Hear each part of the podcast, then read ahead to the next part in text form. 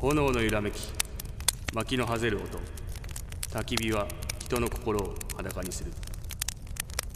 鶴岡深夜の焚き火トーク平日の昼間からおじさん2人が何やらボソボソ赤裸々トーク焚き火に当たって丸裸のつるちゃんふちさん今日はどんな15分になるのでしょうか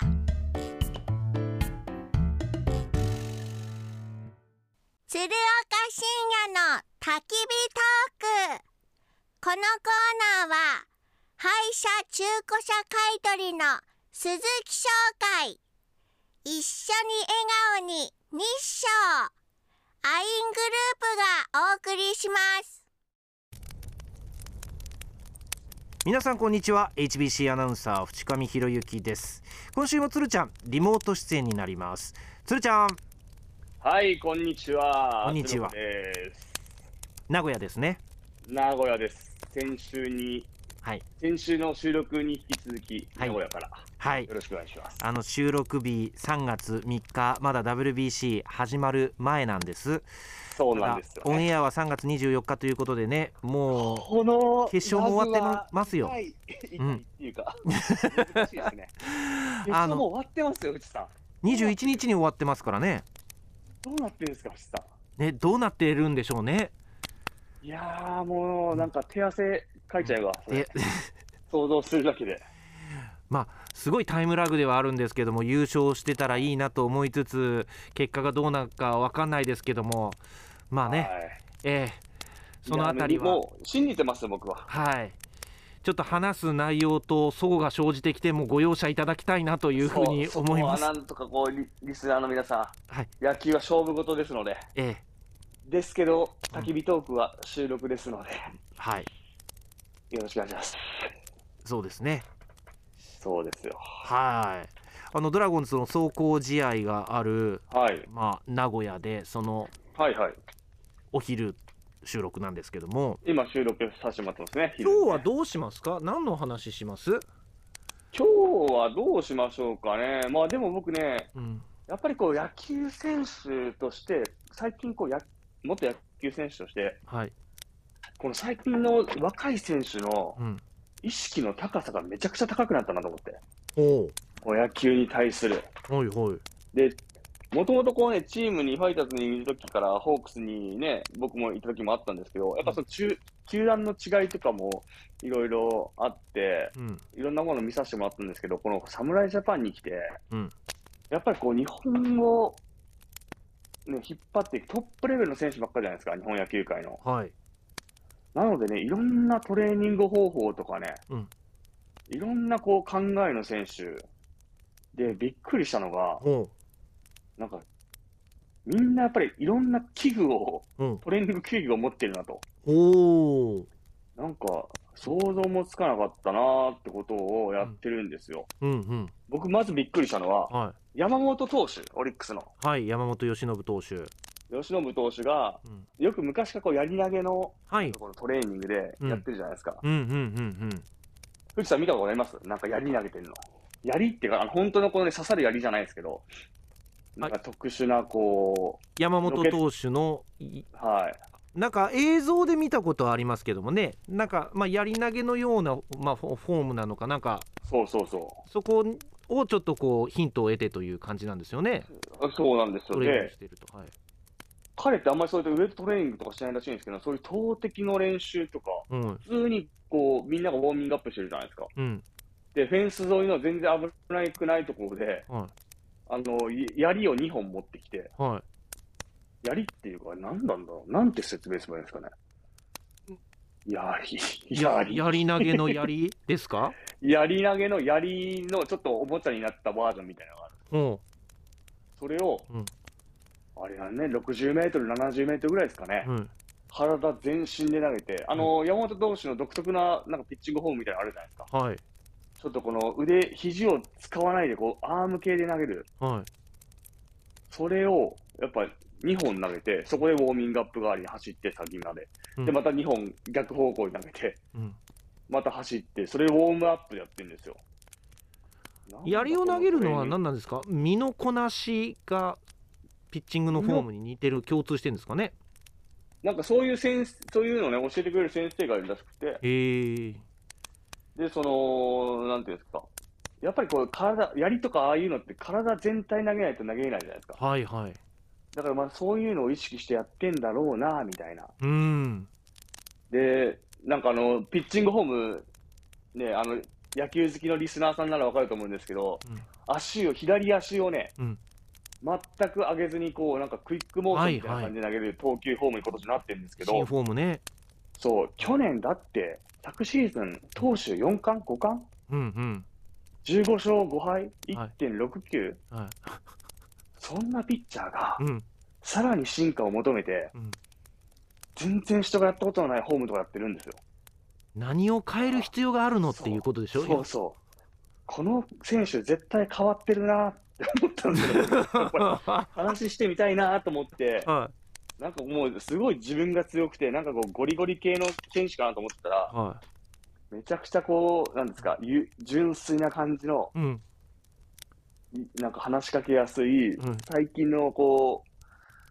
う、なんていうのかな、最近の若者だなって、最近の若なんか いいいい意味で、いい意味ではい普通だなと思いました。素直な子って感じなんですか素直な感じのが僕すごいあってね、はい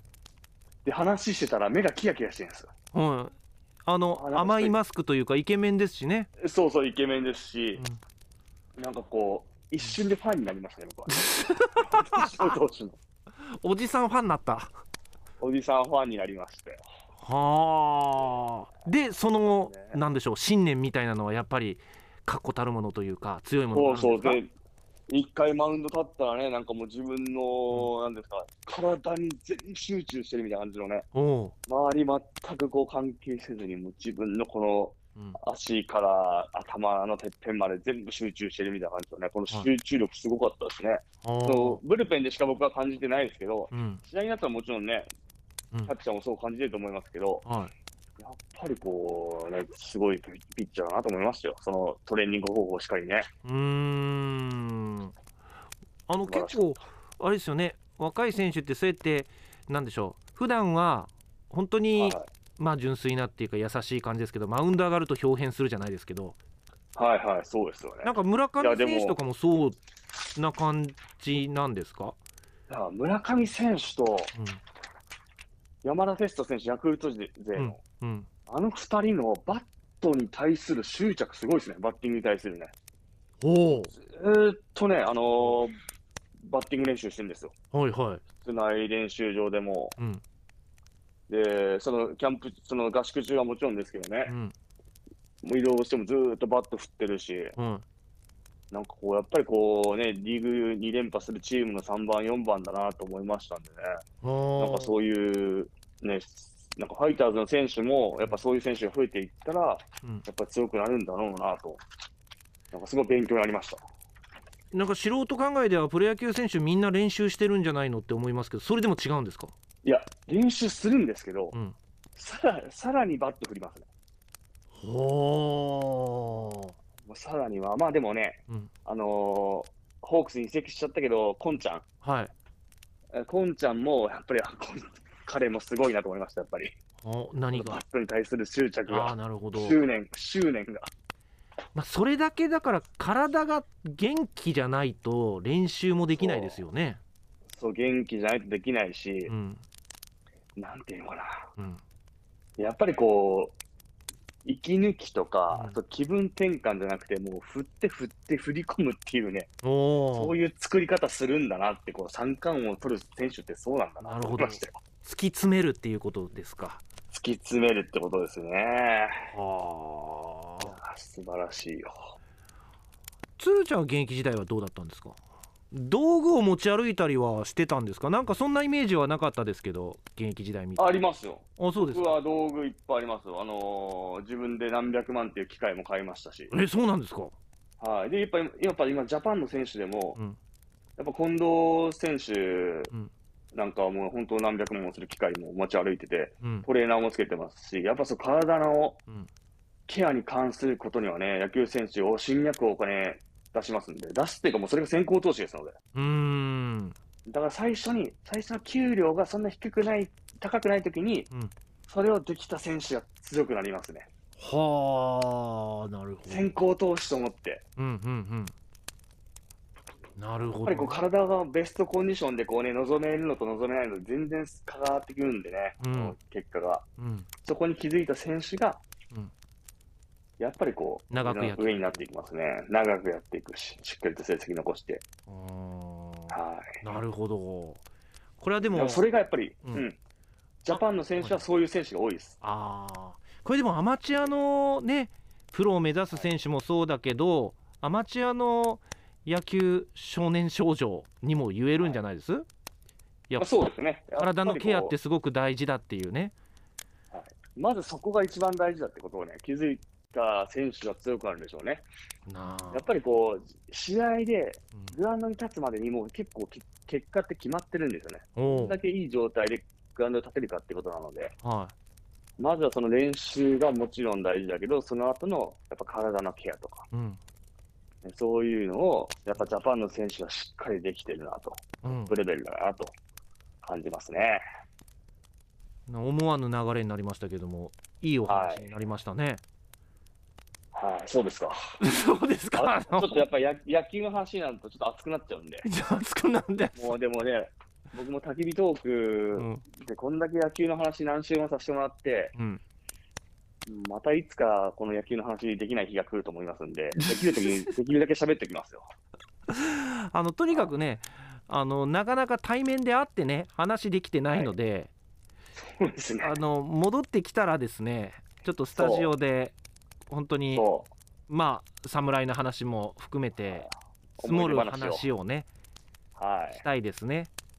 い。ですね、本当に。僕も早く楽になりたいです。楽になりたいって楽になりたいっていう表現おかしいな。楽になりたいまあ次はもうレギュラーシーズン始まりますんであ、そうですよね。ファイターズの方にも注目していかいきたいですね。そうですねじゃああ次直接会える日を楽しみにしておりますはいこちらも楽しみにしております。はい、さようならありがとうございました。